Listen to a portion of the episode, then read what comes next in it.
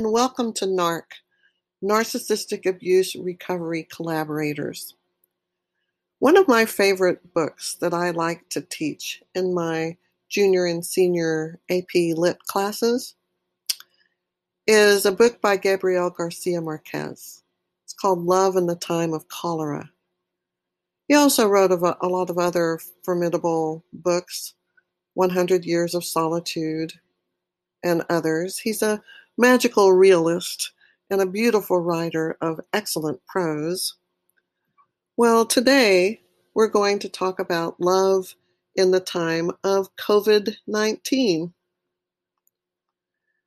I think a crisis is best approached by a community that stands in solidarity, a family with close support, loyal friends, and abundant alliances.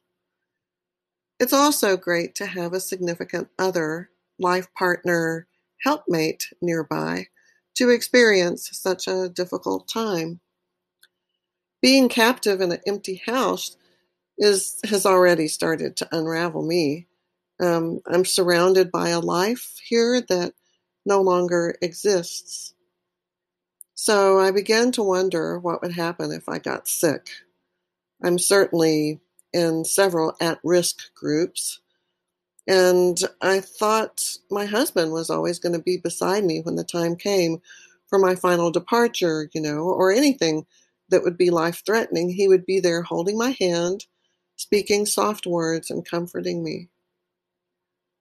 I think that he should be beside me now as the world seems to be burning and death seems to be all around us. But he didn't value me, and he made other choices. So, how can his delusional, false world ever make any sense with this current state of affairs? I can't help but think about what he's doing right now under the circumstances.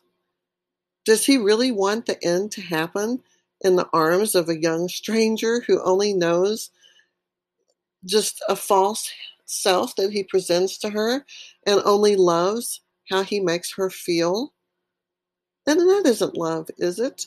Just how people make us feel all yummy and gooey and warm inside. I want my last moments to be with, with the people who actually know me and really love me, not just the flavor of the month or some new conquest. Anyway, it's been nine months since I was first jettisoned from his life, and now he's over a thousand miles away in La La Land, living out my dream, hijacking it really, actually. But why doesn't authentic love matter to somebody? We're talking about love in a time of pandemic, love in a time of contagion, so it seems like the superficial stuff really wouldn't be enough, really wouldn't serve your best interest or meet your needs. And when faced with your own mortality, it only seems natural to want substance, meaning, depth, purpose, and especially choices that bring no regrets. I think a narcissist is just not capable of feeling regret or compassion or morality or any of the things that guide the rest of us. And so it is. So after losing everything that really mattered to me, my relationship with my children, my career advancement that I did not choose to have because of him, all self respect and respect from other people, my dignity. I could go on and on. So, facing the prospect of COVID 19 is not something that really even gives me a moment's pause. What do they say about you? The people you really need to fear are the ones who've already lost everything. I think that there's some truth to that. I accept whatever comes my way without fear or trepidation.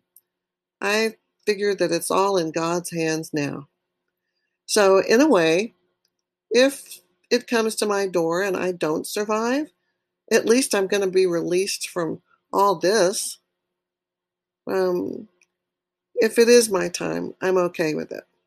The sad reality of trying to piece a life together after a life shattering period of abuse and discard, shameless, sudden discard, is that it takes a very, very long time to reclaim things like joy, passion, and hope. I'm sure that with enough time, I can achieve some reasonable degree of recovery. But just in reality, let's let's remember it could be years away. and years for women my age, well, it may be years that we simply don't have. And that is the real tragedy here. It is difficult in times of crisis like war, terroristic attacks, natural disasters, pandemics, all of that. The struggle to overcome danger in order to survive often creates the climate for more romantically charged relationships, or at least a stronger desire to connect with someone. Who wants to experience something catastrophic all by yourself? And who wants to face possible death alone? And so there you have it. This is a time that's just ripe for opportunity of meeting and connecting. The only problem is that we're supposed to be sheltering in space. In space, in place. Yeah, it feels like sheltering in space. Um, we're supposed to be sheltering in place. So that just means there's zero opportunity of of meeting this this other person. And what happens to these newly paired couples who find one another during a time of crisis anyway? Do the relationships last? Well, there are two main theories about brain science that are involved in relationships that are forged during traumatic circumstances. Both involve the release of oxytocin. Oxytocin is a hormone, hormone secreted by the pituitary gland, which is like a pea sized structure located at the base of your brain. It's sometimes known as the cuddle hormone or the love hormone because it is released when people struggle um, to connect and then they bond, and then that creates something really powerful. Um, in the first theory, experts believe that oxytocin is released primarily to enhance a relationship and to make that bond stronger.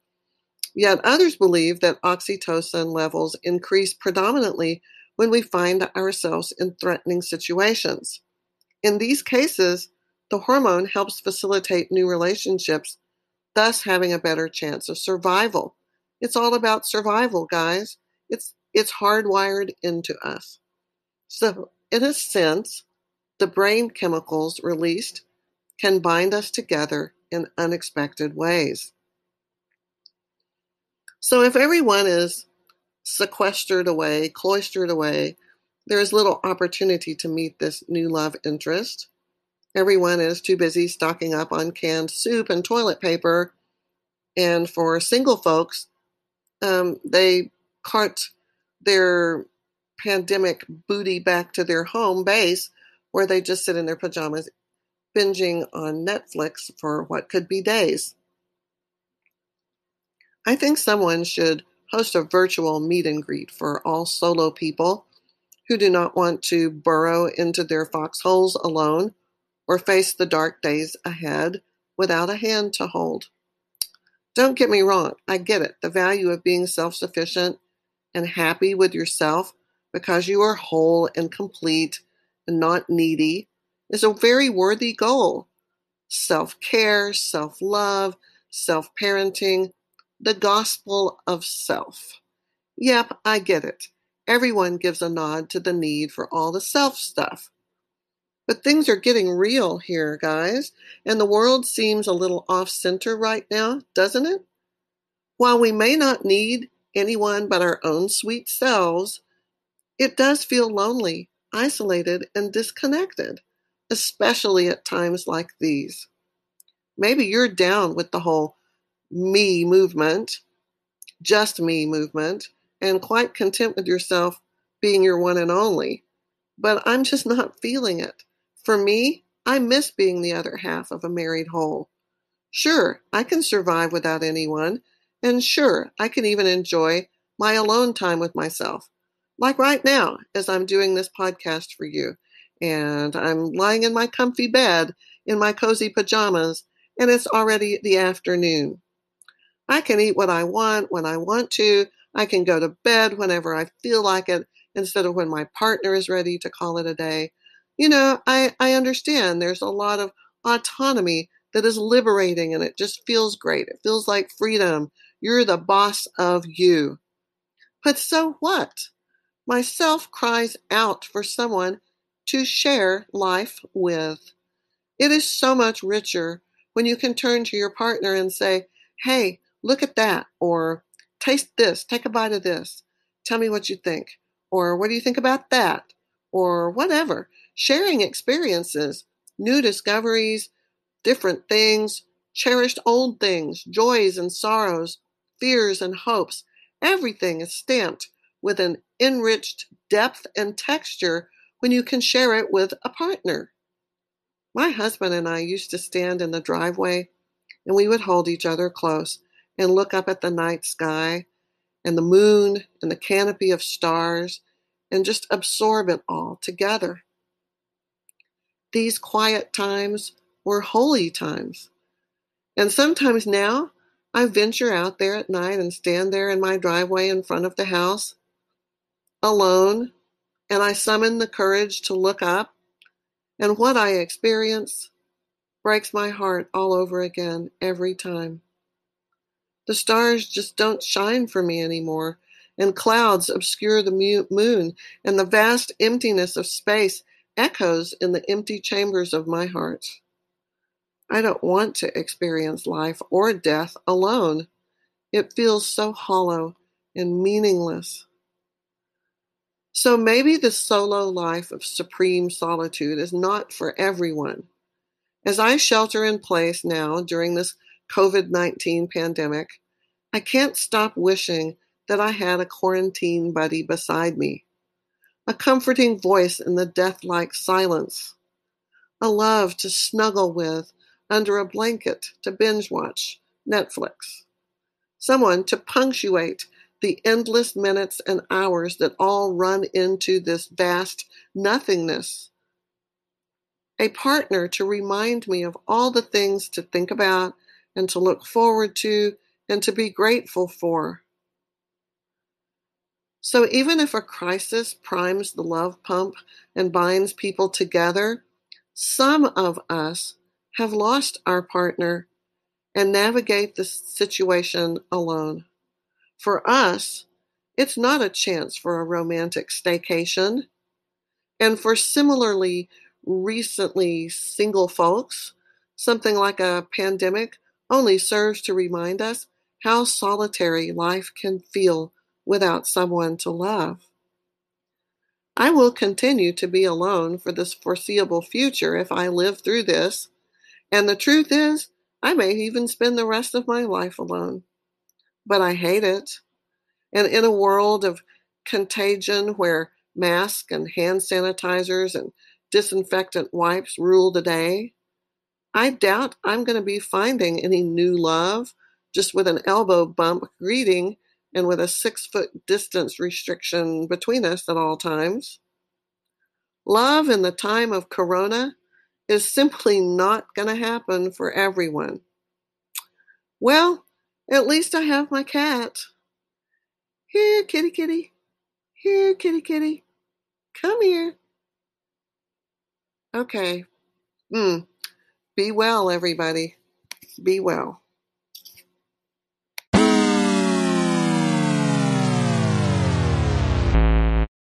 When you need mealtime inspiration, it's worth shopping Kroger, where you'll find over 30,000 mouth-watering choices that excite your inner foodie. And no matter what tasty choice you make, you'll enjoy our everyday low prices, plus extra ways to save, like digital coupons worth over $600 each week. You can also save up to $1 off per gallon at the pump with fuel points. More savings and more inspiring flavors make shopping Kroger worth it every time. Kroger, fresh for everyone. Fuel restrictions apply.